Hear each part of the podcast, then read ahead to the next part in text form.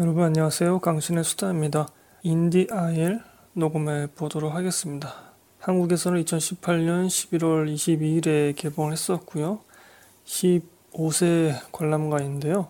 그 당시 자극적인 장면이 크게 나오진 않습니다. 당시의 스크린 숫자는 21개였고 그럼에도 만 명 넘은 관객이 들었습니다. 오, 스크린 숫자 21개에 만 명. 이 영화는 독일 영화이고요. 현재 네이버에서 천원에 부여대로 보실 수 있습니다.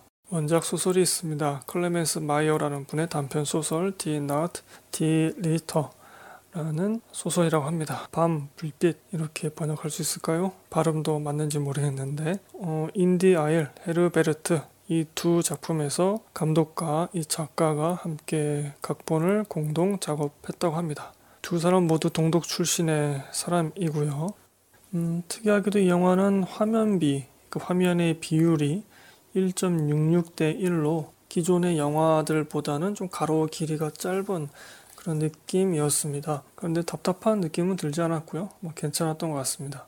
어, 이 영화를 우리 청취자께서 아주 오래전에 추천해 주셨었는데 까먹고 있다가 얼마 전에 음, 무슨 영화를 한번 녹음해 볼까 고민하다가 이 영화를 선택해서 보았는데요. 뭐 예고편도 그렇고 포스터도 그렇고 그다지 매력은 없었습니다만 초반 한 10분 정도 보면서 와 이 영화 정말 내 취향이구나 이런 생각이 들었습니다. 무뚝뚝함 가운데에 좀 다정함이 있고 무미 건조함 안에 감성적인 게 들어있는 그런 느낌이거든요. 제가 후에 또 말씀드릴 수 있겠습니다만 이 영화를 실존적인 고독 그런 걸 그린 영화라 보시는 분들도 계시고 또 어떤 분들은 독일 통일 전에는 서독, 동독 이렇게 나누어져 있었잖아요. 동독이 공산권 지역이었고 그래서 그 동독에 살았던 노동자들의 통일 후 겪는 애환 어, 이런 것들을 좀 계급적으로 이 영화가 담고 있는 거 아니냐 이렇게 보시는 분들도 계시던데 저는 그렇게까지는 보지 못했고 제가 느끼기에는 그냥 우리 삶의 희로애락이 담담하게 펼쳐져 있는 느낌이었습니다. 어, 기쁨 속에 슬픔이 있고 슬픔 속에 또 기쁨이 있고 건조함 속에 또 축축한 눈물이 있고 그렇지 않습니까? 우리네 삶이 그렇다고 그 한 가지 기쁨에 그냥 머물러 있을 수도 없고 슬픔에 머물러 있을 수도 없는 그런 우리네 삶의 특징이 잘 녹아 있는 것 같고 음, 또 여백을 많이 가지면서도 또 보여줄 서사들은 또 다 보여주고 있어서 여백 부분은 충분히 추측이나 생각을 하면서 깊게 어, 사유할 수 있는 영화이기도 한 것 같습니다. 뭐 그렇다고 어려운 영화는 아니고 남자 주인공이 이 마트에 그러니까 창고형 마트라고 해야 될까요? 코스트코나 이케아처럼 대규모의 상품을 갖다 놓고 거기서 팔고 있는 그래서 마트가 위아래로 굉장히 크죠. 그런 마트 안에 이제 남자 주인공이 신입 사원으로 들어오는데 이제 수습 기간 동안에 그 마트 안 사람들과 겪는 일들을 담고 있습니다. 그래서 그냥 가볍게 그 남자 주인공이 어떤 일들을 겪고 또 그 과정 중에서 우리 삶의 희로애락을 어떻게 보여주고 있는가 이런 것들에만 초점 맞춰서 보셔도 참 좋은 영화라고 생각이 들고요. 다만 대중적인 재미는 없습니다. 영화 속에서 유머 장면도 좀 나오긴 하는데 그것이 정말 배꼽을 잡을 정도의 유머라든가 애상이라고 그러죠. 좀 뭔가 좀 애잔한 그런 장면도 나오긴 하는데 그것이 정말 눈물을 뚝뚝 흘릴 만큼의 감정이 아니기 때문에 대중적인 재미는 없습니다. 담담하게 우리 삶의 희로애락을 그리고 있는 것 같고 하여튼 제가 이 영화 보면서 좋았던 그 포인트는 그거예요. 뭔가 형용 모순 같은 앞뒤가 잘 맞지 않는 것 같은 무뚝뚝함 가운데 다정함이 있고 어, 그런 것도 참 좋아하거든요. 그런 사람도 좋아하고 또 그러한 장면도 좋아하고 그래서 이 영화 여러분께 소개해드리면 좋겠다 이런 생각에 녹음하게 되었고요. 자 오늘은 스포일러를 하겠습니다. 여러분 음, 여기까지 들으시고 아, 강신의 수다가 이렇게까지 말하는 거 보니까 한번 영화 봐야 되겠는데 이런 분들은 여기서 끊으시면 되고요. 아니면 뭐 방송 한번 들어보고 영화 보겠다 이런 분들은 끝까지 청취하시면 되겠죠. 제가 그 이동진의 영화당에 옛날에는 이런 제목으로 방송을 했었죠. 이동진 씨가 그 이동진의 영화당 유튜브 영상도 참고했는데 그것도 블로그에 링크를 해두겠습니다. 여러분도 참고해 보시면 좋을 것 같고요. 아, 이 영화는 68회 베를린 국제영화제에서 에큐메니컬 심사위원상을 탔고 또 독일 예술 영화 조합상을 탔습니다. 그리고 독일 자체적으로 있는 영화상, 독일 영화상에서는 베스트 남자 주연상을 프란츠 로고스키 이 영화의 남자 주인공을 맡은 배우가 탔습니다. 어, 프란츠 로고스키는 영화 속에서 크리스티안이라고 신입 직원 역할인데요. 이 분이 트랜짓, 운디네 이런 영화들에서도 나왔다고 합니다. 그리고 이 남자 주인공이 사랑에 빠지는 산드라 휠러라는 배우가 있는데 영화 속에서는 마리온이라는 캐릭터를 맡았고 음, 유부녀입니다. 근데 남편이 아내를 때리는 것 같다 라는 음, 대사가 나왔던가요? 제가 기억이 정확하지 않는데 여하튼 품성이 굉장히 안 좋은 그런 사람으로 묘사가 되고요. 그래서 뭔가 사랑에 목말라 있고 삶의 탈출구가 필요한 그런 여성으로 나오게 되죠. 어, 이 배우는 산드라 힐러 배우는 토니 에드만이라는 영화에서 출연했는데 어, 유럽 영화상 여우주연상과 독일 영화상의 베스트 여자 주연상을 타기도 했고요. 그 전에는 레퀴엠이라는 영화로 베를린 국제영화제에서 은곰상 여자 연기상을 타기도 했습니다. 연기로는 한가닥 하시는 네, 그런 분인 것 같고요. 페터 쿠트라는 배우가 나옵니다.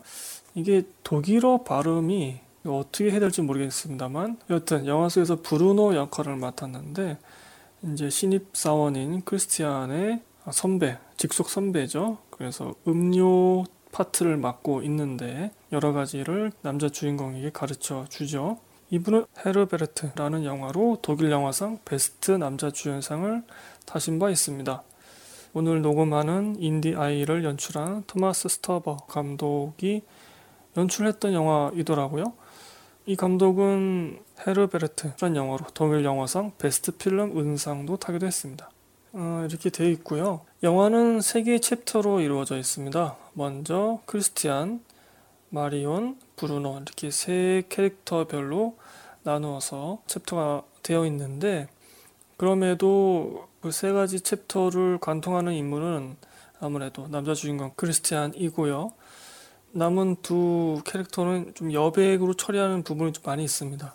그래서 좀 상상을 하거나 추측을 하면서 볼 수 있는데 애초에 영화 시작하면은 브루노 이 선배한테 왜 신입사원을 붙일까 그런 의미 좀 들기도 했거든요. 이미 일을 잘 하고 있고 뭐 은퇴라던가 이런 것들이 예정되어 있지도 않는데 근데 브루노의 대사로 일이 참 많다 뭐 이런 것도 있었고 사실은 그리고 브루노가 영화 결말에 가면 스스로 목숨을 끊죠. 그래서 뭔가 그것을 미리 짐작한 중간 관리자가 마트의 뭐 점장이라고 할 수 있을까요?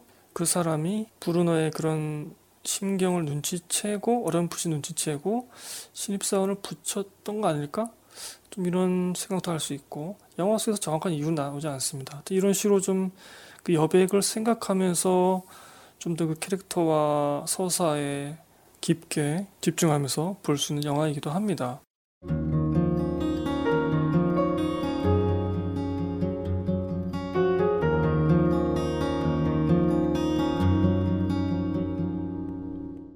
스토리는 뭐 이렇습니다. 앞서 말씀드린 것처럼 창고형 마트 굉장히 큰 위아래가 다 큽니다. 그래서 지게차로 그 물건들을 마트 내에 아주 높은 곳에다가 올리게 되죠. 거의 뭐 건물 2층, 3층 그 정도 높이에다가 그 정도로 큰 마트입니다. 그래서 직원도 많고요. 그런 마트에 신입 직원 크리스티안이 남자 주인공이 수습 직원으로 입사하게 되는데 상체에 문신을 하고 있습니다. 문신했다고 다 그런 건 아니겠지만 영화 속에서는 좀 범죄와 연관되어 있는 것처럼 초반에 나오게 되고 실제로 자신이 미성년자였을 때 그런 나쁜 짓을 해서 교도소에서 한 2년 정도 있었다. 그런 대사가 후반에 나오게 되죠. 그리고 이 마트에 오기 전에는 철거 작업을 했는데 그 작업장 반장이라고 해야 될까? 그 사람한테 욕을 먹고 잘리게 되는데 그 과정에서 그 반장이 이 남자 주인공에게 게으른 돼지라는 표현을 해서 아주 내성적이고 말 수도 없는 얌전하게 보이는 이 남자 주인공이 그 반장을 때렸다. 이런 대사가 나옵니다. 어떻게 보면 그 사건이 이 남자 주인공의 범죄 행위였던 폭력성 이런 것들을 드러내는 그런 과거 행적일 수도 있지만 게으른 돼지가 되고 싶지 않은 과거의 모습과는 다른 삶을 살고 싶어 하는 그런 남자 주인공처럼 느껴지기도 했습니다. 여하튼 이 남자 주인공이 그 음료 파트에서 이미 일하고 있는 선배 동료 브루노의 도움을 받죠. 그래서 이 마트의 새로운 세계에 적응해 가죠. 그러다 어느 날 옆에 있던 캔디 파트의 동료 마리온을 보고 한눈에 반하게 됩니다. 그래서 제가 말씀드렸다시피 이런 사랑 영화 혹은 사랑의 감정이 있을 때는 사랑에 빠지는 순간을 항상 영화의 장면을 넣어야 됩니다. 그것이 뭐 꼭 환타지식으로 묘사하지 않아도 되죠. 그냥 다른 대상을 넉놓고 바라보는 그런 장면만 넣어도 아 사랑에 빠지는 순간이구나 이렇게 사랑의 개연성이 생기는 거죠. 뭐 우리의 실제 삶에서는 사랑의 개연성이 이렇게 뚜렷하게 나오지는 않습니다만 이건 영화기 때문에 관객도 납득을 시켜야 한다는 거죠. 여튼 간에 그렇게 남자 주인공은 캔디 파트에 있는 마리온에게 한눈에 반하고 커피 자판기 앞에서 서로를 알아가면서 조금씩 가까워지죠. 그렇다고 영화가 급속도로 사랑 쪽으로 기우는 건 아니고요. 서로 일하는 시간대가 안 맞아서 잘 만나지도 못하고 이야기도 못하는 그런 시간이 또 이어지다가 어느 날 남편 때문에 마리온이 마트에 출근을 안 하는 그런 일이 또 생기게 되죠. 그래서 또 남자 주인공이 힘들어하는 장면도 나오고 그렇게 힘들어하는 이 남자 주인공을 그 선배 브루노가 계속해서 챙겨주고 자신의 집까지 데리고 와서 술도 먹이면서 뭐 속마음도 나누고 그렇게 이어지게 됩니다. 영화는 크게 이 세 사람을 중심으로 챕터를 나눠서 마트 안에서 일어나는 일을 다루고 있고요. 어, 이 영화를 보면서 이 마트가 그냥 하나의 마을 같은 조그만 동네 같은 그런 느낌이 들었습니다. 그래서 각각의 파트가 그 마을에서 일하고 있는 그 캐릭터의 집이 될 수도 있고 혹은 일자리가 될 수도 있고 그렇겠죠. 뭔가 이 캐릭터들이 단순히 물건을 갖다 놓고 물건을 팔고 어, 이런 모습만 보이는 게 아니기 때문에 정말 서로 교감하는 그런 모습들이 계속 보이거든요. 음, 그래서 뭔가 하나의 마을 같은 느낌 들어서 영화를 보면은 색채감이 눈에 띄는 정도는 아닌데 이 마트가 하나의 마을 같다는 생각이 들어서인지 뭔가 포근한 느낌이 계속 들기도 했습니다. 그리고 이 마트 안에 있는 여러 사람들이 좀 무뚝뚝해요. 무뚝뚝한데도 다정한 느낌을 계속 풍기고 있는 그런 모습이 참 좋았습니다. 이 남자 주인공하고 이 선배 브루노하고 처음 만났을 때에도 이 선배가 이런 식으로 얘기를 하죠. 아, 나 혼자서 다 할 수 있는데 못할 줄 알고 이렇게 신입을 붙인 거야? 이런 식으로 약간 툴툴 댑니다. 신입 직원 앞에서 그런 얘기를 하면 좀 무안하잖아요. 그런데 남자 주인공을 밖으로 데리고 가서 담배를 피면서 별말 안 합니다. 말수가 원래 적냐? 뭐 이런 식으로 얘기를 하다가 통성명을 하죠. 그리고 악수를 딱 꺼냅니다. 그 리듬감이 어, 뭔가 좀 다정하더라고요. 거기서 제가 피식 웃게 됐는데 내 이름은 브루노 말하면서 악수를 하는 게 아니라 한 템포 쉰 다음에 악수를 건넨단 말이죠. 왠지 모르게 그런 리듬감이 좋았습니다. 그래서 영화 속에 나오는 그런 무뚝뚝함 속에서 다정함이 나오는 그 타이밍이 모두 좀 그렇게 나옵니다. 한 템포 쉬면서 다정함이 나오는 그런 느낌이 참 좋더라고요. 비슷한 장면으로 초반에 나오는 게 클라우스라는 캐릭터가 있는데 약간 독특한 캐릭터로 나오죠. 한겨울에도 팬티만 입고 빨가벗고 전기난로를 쬐는 그런 인물로 나오는데 마트 안에서는 지게차가 있고 그 지게차보다는 좀 규모가 작은 power jack이라는 것이 있습니다. 첫 출근한 날에 주인공이 그걸 만지고 맙니다. 그건 이제 클라우스 거였는데 클라우스가 타박을 하죠 남자 주인공한테 넌 아직 이건 만질 기술이 없잖아. 뭐 이런 식으로 타박을 하고서 무뚝뚝하게 대하죠. 그런 식으로 화면 속에서 사라졌다가 다시 화면으로 들어와서 남자 주인공에게 인사를 건네는 그런 장면이 나옵니다. 그러면서 어깨를 툭 치는데 이때 남자 주인공은 움찔하죠. 여하튼 이런 장면들. 이게 제가 말로 설명을 하니까 굉장히 어, 제가 좀 이상한 것처럼 느껴지는데요 이렇게 독특한 리듬감으로 무뚝뚝함 속에서 다정함을 보여주고 있고요. 재밌는 장면, 그전 나름대로 볼 때는 재밌는 장면도 있었습니다. 그 유통기한이 지난 음식이나 식품을 쓰레기통에 버리게 되는데 그러면서 주의를 주죠. 버리는 음식을 절대로 먹지 말아라. 사장한테 들키면 해고다. 이런 식으로 얘기를 합니다. 하지만 여러 선배 동료들이 주인공에게 그런 말을 하면서 본인들은 그 쓰레기통에서 음식을 꺼내서 먹는단 말이죠. 그런 장면들이 저는 좀 웃기더라고요. 그 말과 행동이 다른 거잖아요. 근데 그게 뭔가 좀 유들유들한 느낌? 그런 느낌이 들었습니다. 실제로 영화 속에서 아직 수습 기간인 남자 주인공이 지각을 한 시간인가 그렇게 했는데도 선배와 점장은 위에 보고를 하지 않죠. 뭔가 겉으로 보이는 모습과 그 속에 있는 마음이 다를 때가 있잖아요. 항상 사람들이 그런 그런 경우가 있는데 겉으로는 상냥해도 속으로는 시커먼 사람도 있는 반면에 영화 속 인물들처럼 겉으로는 무뚝뚝하고 정없어 보이고 하지만 속마음은 다정하고 잘 챙겨주고 정이 있고 유들유들하고 한 가지 시선, 한 가지 잣대로는 실제 우리 삶이나 일상에서 보는 사람들을 단정 지을 수 없잖아요. 그래서 사람을 또 알아가는 재미가 있는 거 아니겠습니까? 어, 그런 것들이 영화 속에서 보이는 것 같아서 그것도 굉장히 독특한 리듬으로 보이는 것 같아서 좋았습니다. 그리고 또 재밌는 거는 또 그런 것도 있네요. 어, 통조림 파트는 냉동식품 파트와 사이가 안 좋다. 뭐 이런 식으로 또 나오게 되고 마트 안에서 다 같은 동료이면서도 지게차를 빌려주지 않고 갑자기 뭐 바쁘다는 식으로 핑계 대면서 빌려주지 않고 뭐 그러죠. 통조림하고 냉동식품은 사이가 안 좋을 수밖에 없지 않을까요? 서로 경쟁 상대니까. 또 그렇게 생각하니까 또 재밌더라고요. 이렇게 남자 주인공은 하나의 마을 같은 이 마트 안에 들어와서 그곳에 있는 마을 사람들인 것 같은 동료 선배들과 함께 하나씩 일을 배워가면서 그들과 관계를 맺고 있습니다. 그런데 이 남자 주인공이 마리온이라는 여성 동료 때문에 괴로워할 때 잠시 일탈을 하게 되죠. 그래서 술도 진탕 먹게 되고 지각을 하게 되는데 그때에 어, 과거 함께 범죄를 저질렀던 것 같은 그 친구들과 함께 지내게 됩니다. 그래서 그 친구들이 굉장히 좋아합니다. 아, 드디어 네가 우리를 찾아왔구나. 뭐 이런 식으로 얘기를 하죠. 몇 번이나 그런 얘기를 합니다. 하지만 그 친구들은 남자 주인공이 그냥 왔다는 것에 좋아할 뿐이지 남자 주인공이 현재 어떤 심경인지 어, 어떤 표정으로 술을 마시고 있는지 그런 것은 전혀 관심이 없었던 거죠. 전혀 신경 쓰지도 않고 이렇게 남자 주인공의 과거의 사람들과 현재 마트 안에서 만나고 있는 그 사람들이 좀 대비가 되는 것 같습니다. 추억을 함께 나누고 있는 사람이라 할지라도 현재 나와는 맞지 않을 때가 참 많은 것 같습니다, 여러분. 시간을 오래 함께 했다고 다 좋은 사이가 되지 않는 것이죠.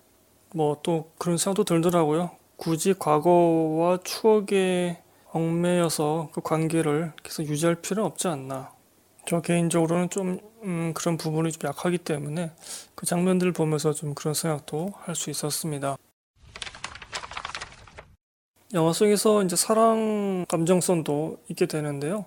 앞서 말씀드렸다시피 남자 주인공이 캔디 파트에 있는 여자 주인공을 몰래 가판대 사이로 훔쳐보게 됩니다. 바로 옆 진열대에서 일을 하고 있었던 거죠.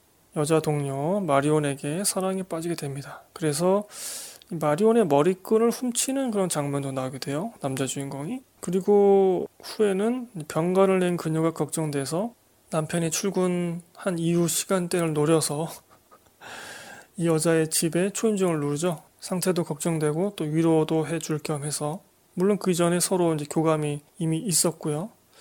근데 초인종에 아무 응답이 없자 베란다 문을 열고서 그 안에 들어갑니다. 그녀의 집에 들어가서 여기저기를 훔쳐보죠. 그러다가 이 마리온이 목욕하고 있는 장면을 엿보게 됩니다. 그러니까 음, 남자 주인공이 여자에게 처음 반하는 장면과 굉장히 비슷하게 되는 거죠. 여하튼지 간에 이거 범죄잖아요. 남의 집에 들어간 것도 모자라서 목욕하는 장면을 엿보고 있으니까. 이 부분에는 좀 윤리적 비판이 가능할 것 같습니다. 이때 그 여성 캐릭터 마리온이 소리를 치죠. 누구예요? 막 이런 식으로. 그래서 남자 주인공이 후다닥 도망치는데 그건 좋았습니다. 어떻게 보면은 관객이 영화 속의 윤리적 비판이 없이 어떤 로맨스적인 감정에 과몰입할 수 있는 걸 좀 방지하는 게 아닌가. 여성 캐릭터가 소리를 쳐줌으로써 거기서 딱 깨지는 거죠. 결국에 이 여성 캐릭터 마리오는 남자 주인공을 자신의 집 안에서는 보지 못했습니다. 하지만 남자 주인공이 남긴 꽃다발을 보고서 나중에 그렇게 얘기하죠. 남자 주인공에게 그때 위로해줘서 고마웠다. 뭐 이런 식으로 얘기를 하게 되죠. 그런데 이 마리온 같은 경우는 음, 남자 주인공에게 반하는 사랑에 빠지는 그런 장면이 나오질 않습니다. 남자 주인공이 여성에게 빠지는 건 나오는데 이 여성이 남자 주인공에게 반하는 장면은 나오지 않는다. 그 점은 좀 아쉬웠고요. 이 여성 캐릭터는 초반부터 그냥 부침성이 좋고 이 신입 직원을 약간 놀리는 것을 좋아하고 뭐 이런 식으로만 나오거든요. 그래서 갑자기 남자 주인공에게 아 마리온이 너를 참 좋아한다 이런 식으로 대사가 나왔을 때 좀 당황스럽고 그리고 어, 이 남자 주인공과 마리온이 휴게실 자판기 앞에서 서로의 마음을 확인하는 그런 장면이 있는데 교감을 나누죠. 남자 주인공의 문신이 드러난 그 손을 이 마리온이 살짝 쓰다듬거든요.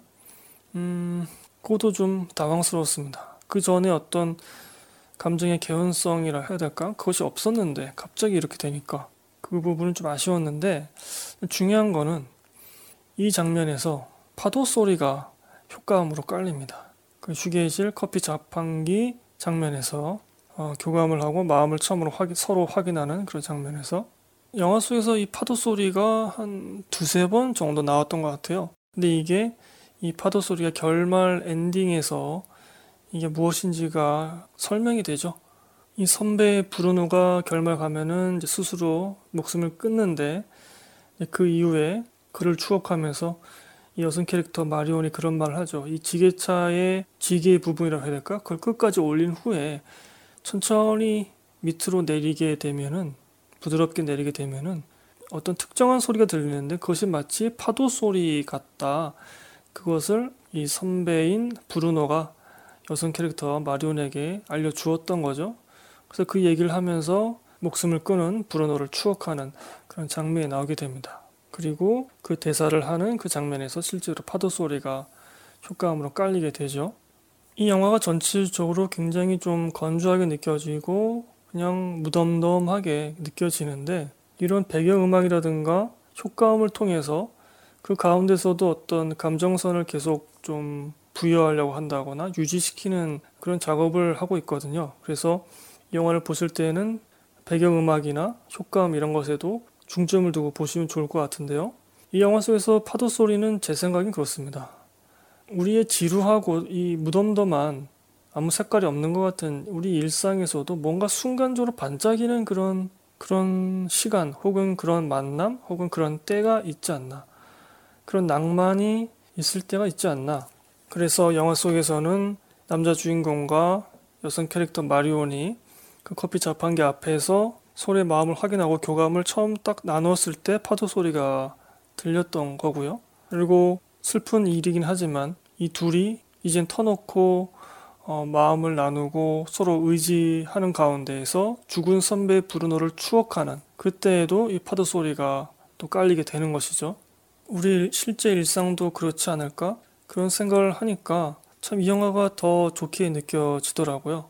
정말로 담담하게 우리 일상의 희로애랑을 다 그려내려고 했구나. 이런 생각이 들었습니다. 아, 갑자기 그런 생각이 드네요. 우리 부모님들은 우리가 어렸을 때 퇴근하고 집에 돌아와서 그 어린 자식이 부모를 보고 활짝 웃어줄 때 그때 파도 소리를 듣지 않았을까?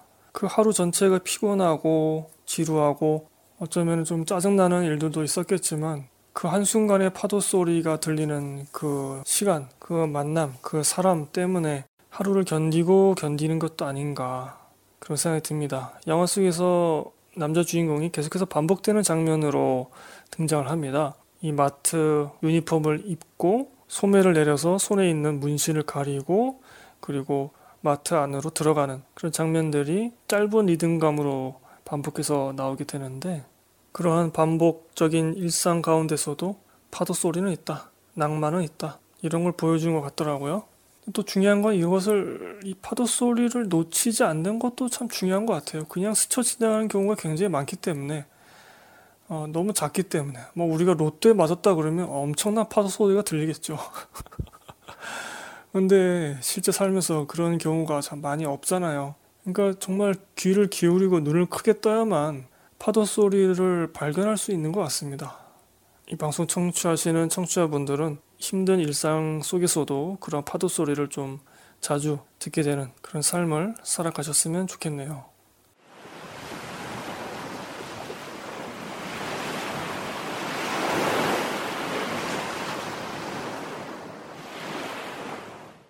방금 전 말씀드렸다시피 이제 선배 브루노가 죽게 됩니다.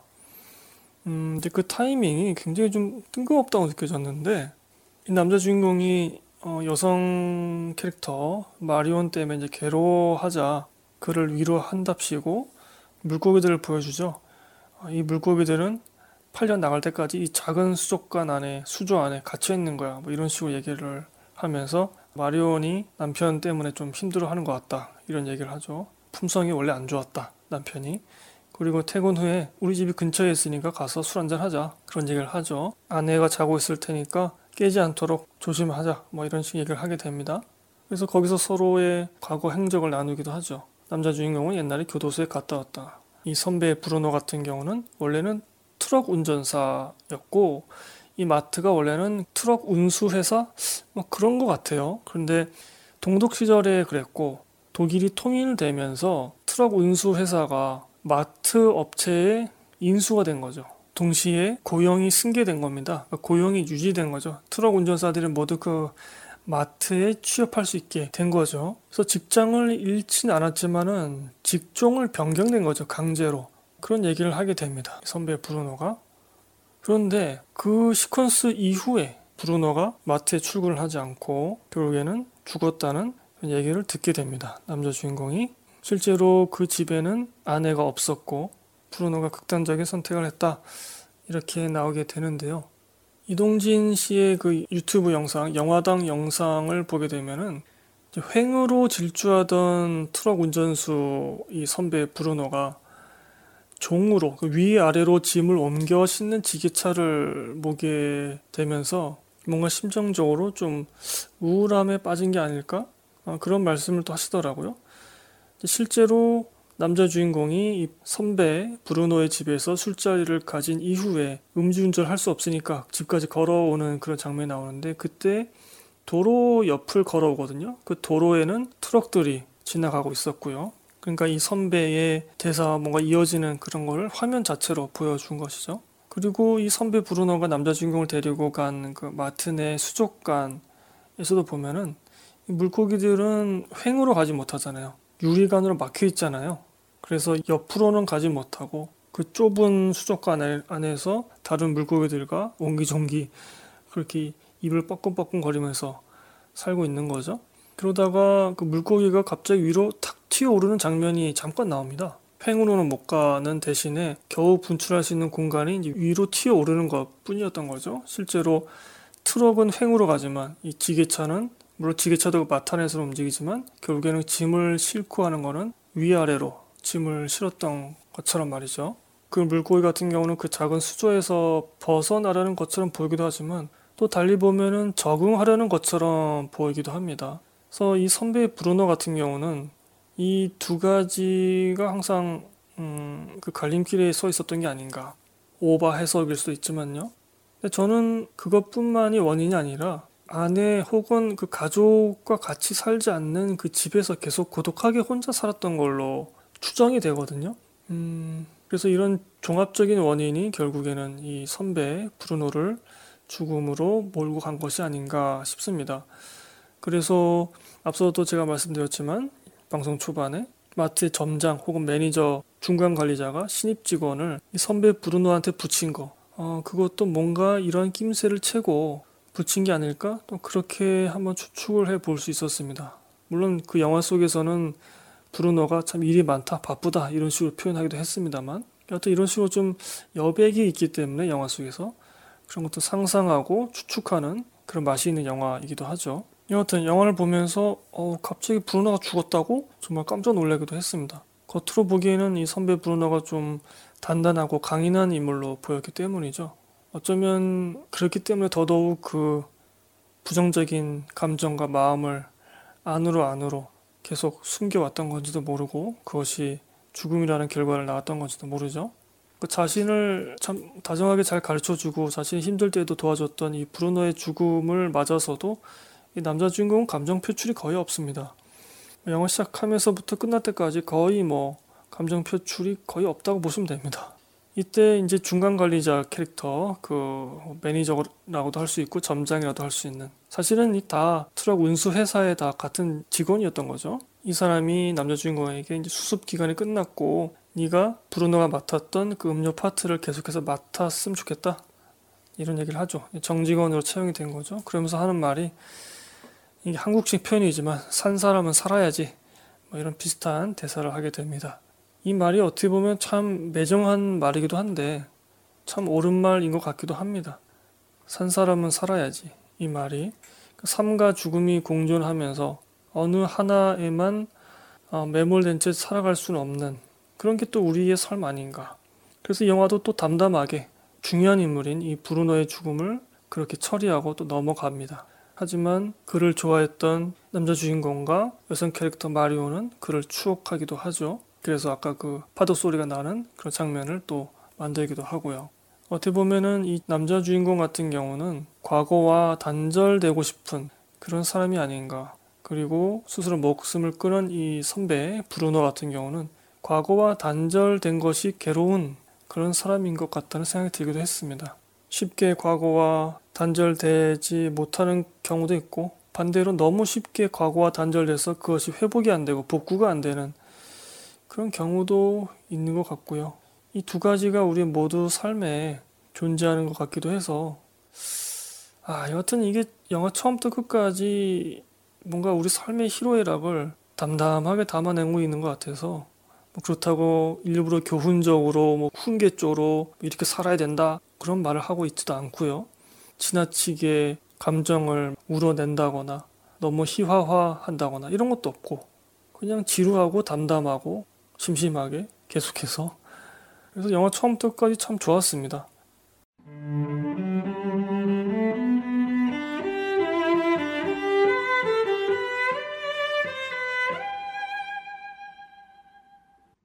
일본 영화 좋아하시는 분들은 이제 일본 영화의 그런 좀 일상성 가운데서 뭔가 심심하면서도 뭔가를 주는 그런 것을 좋아하는 분들이 많이 계신 걸 알고 있는데 어, 이 영화가 그런 일본 영화하고는 차원이 다르지만 뭐 저는 일본 영화 별로 안 좋아하기 때문에 하지만 그렇게 심심하고 담담한 일상 속에서 무언가를 느끼게 하는 영화 임에는 동일한 것 같습니다.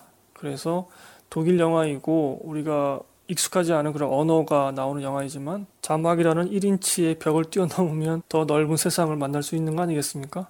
이 영화를 선택하셔도 좋을 것 같다는 그런 생각이 듭니다. 어, 이동진 씨는 그 유튜브 영상에서 어, 동독 노동자의 상황, 그런 애환을 이 영화가 담고 있는 거 아니냐. 그리고 다른 분들도 이제 리뷰에서 그런 계급적인, 계급 차별적인 모습, 자본주의와 일반 노동자들의 모습, 뭐 이런 것들을 보여주려고 한 것 같다, 영화가. 이런 식으로 평가를 하십니다. 저는 그 부분을 크게 느끼지는 못했습니다만, 그 부분이 어, 이 영화에 분명히 포함되어 있는 것은 사실이죠.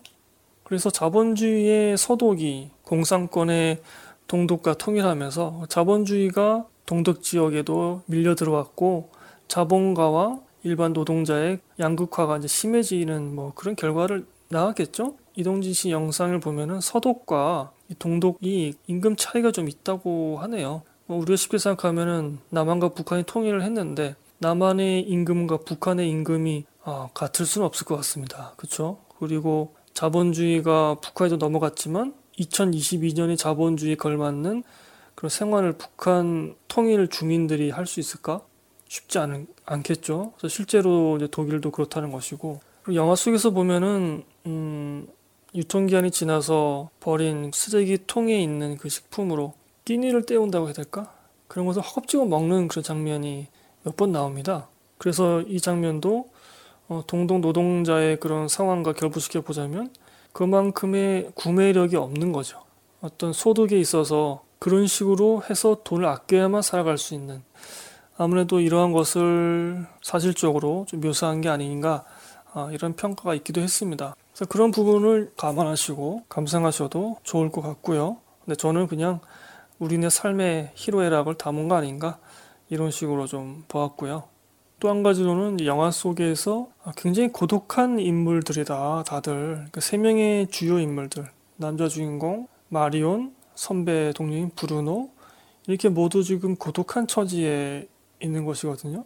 남자 주인공 같은 경우도 집에 돌아가면 어두컴컴한 집에서 혼자 우두커니 의자에 앉아서 넋을 놓고 있는 뭐 그런 장면이 나오기도 하고 마리온 같은 경우는 남편이 품성이 굉장히 안 좋고 브루노 같은 경우도 나름대로의 지금 애환을 겪고 있는 것이고요. 음, 그래서 다들 고독한 사람들이다. 이 고독한 사람들이 억지로 연대를 맺는다거나 감정적인 위로를 서로 주고받는 그런 것이 아니라 담담하지만 진정성 있게 고독을 서로 달래가면서 함께 살아가고 있는 그런 모습을 그렸다. 뭐 이렇게 평가하는 분들도 계시긴 했습니다. 네, 여러분은 어떻게 보실지 모르겠네요. 음, 이 영화를 보고서도 여러 가지 지금 제가 평가를 짧게 말씀드렸는데, 자, 저는 여기서 방송 마치겠습니다. 여하튼지 간에 우리 인생에서 들리는, 우리 일상에서 들리는 파도 소리를 놓치지 말자. 네, 그런 말씀을 드리고 싶고요. 어떻게 보면 우리가 그 파도 소리를 만들 수도 있겠죠. 우리의 선택과 의지에 따라서 만들어질 수도 있다고 저는 믿고 있습니다. 그 파도 소리 자체 혹은 그 파도 소리를 함께 만들어지는 사람, 관계, 아, 그런 것들도 우리가 소중하게 간직할 수 있어야 되겠죠. 자, 저희 방송 트위터와 블로그가 있습니다. 강신의 수다 검색하시면 찾아오실 수 있고요. 저희 방송은 현재 유튜브에도 올라가고요. 네이버의 오디오 클립 그리고 음악 스트리밍 어플인 플로에도 지금 올라가 있습니다. 그래서 플로를 들으시는 분들은 팔로우도 많이 해주시고 청취도 부탁드리겠습니다. 그리고 팟빵과 쥐약, 게스트박스, 구글의 팟캐스트 어플 등등에 지금 올라가고 있습니다. 추석 연휴 잘 보내셨나요, 여러분? 네, 제가 너무 뒤늦게 여쭤보네요. 네, 제가 10월 달부터는 10월 영화 리뷰 페이지를 만들어 놓을 테니까요. 여러분 그곳에 찾아오셔서 댓글로 여러분들 영화 리뷰를 남겨주시면 제가 나중에 무슨 영화 보셨나요 코너로 녹음을 하죠. 지금 그것도 굉장히 밀려 있는데 어, 다음 방송에서 아마 그걸 할 수 있지 않을까? 무슨 영화 보셨나요 코너를 녹음할 수 있지 않을까 싶기도 합니다. 그리고 오늘 방송으로 다룬 영화처럼 여러분들이 보시고 참 좋았다라는 영화들 제게 추천해 주시면 제가 그 영화를 언젠가는 어, 보고서 방송으로 다룰 수도 있기 때문에요. 여러분 좀 많은 추천 부탁드리겠습니다. 지금 이 녹음할 때에는 어, 태풍이 다시 올라온다고 하는데요. 여러분 태풍 피해 다시 없으시기를 바라고요. 특히 남쪽 지방이 지금 피해가 컸는데 모두 건강하시고 다음에 다시 방송으로 찾아뵙도록 하겠습니다. 감사합니다, 여러분. 안녕히 계세요. Don't you mind people grinning in your face? Don't mind people grinning in your face. You just bear this in mind. A true friend is hard to find. Don't you mind people grinning in your face? You know your mother will talk about you. Your sisters and your brothers too. Yes, don't care how you're trying to live. They'll talk about you still. Yes, but by who is in mind, a true friend is hard to find. Don't you mind people grinning in your face? Don't mind people grinning in your face. Don't mind people grinning in your face. Oh, there's bad is in mind. A true friend is hard to find. Don't you mind people grinning in your face? You know they'll jump you up and down.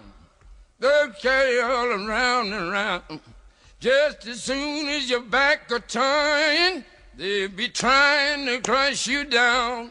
Yes, but bear this in mind, a true friend is hard to find. Don't you mind people grinning in your face? Don't mind people grinning in your face. Don't mind people grinning in your face.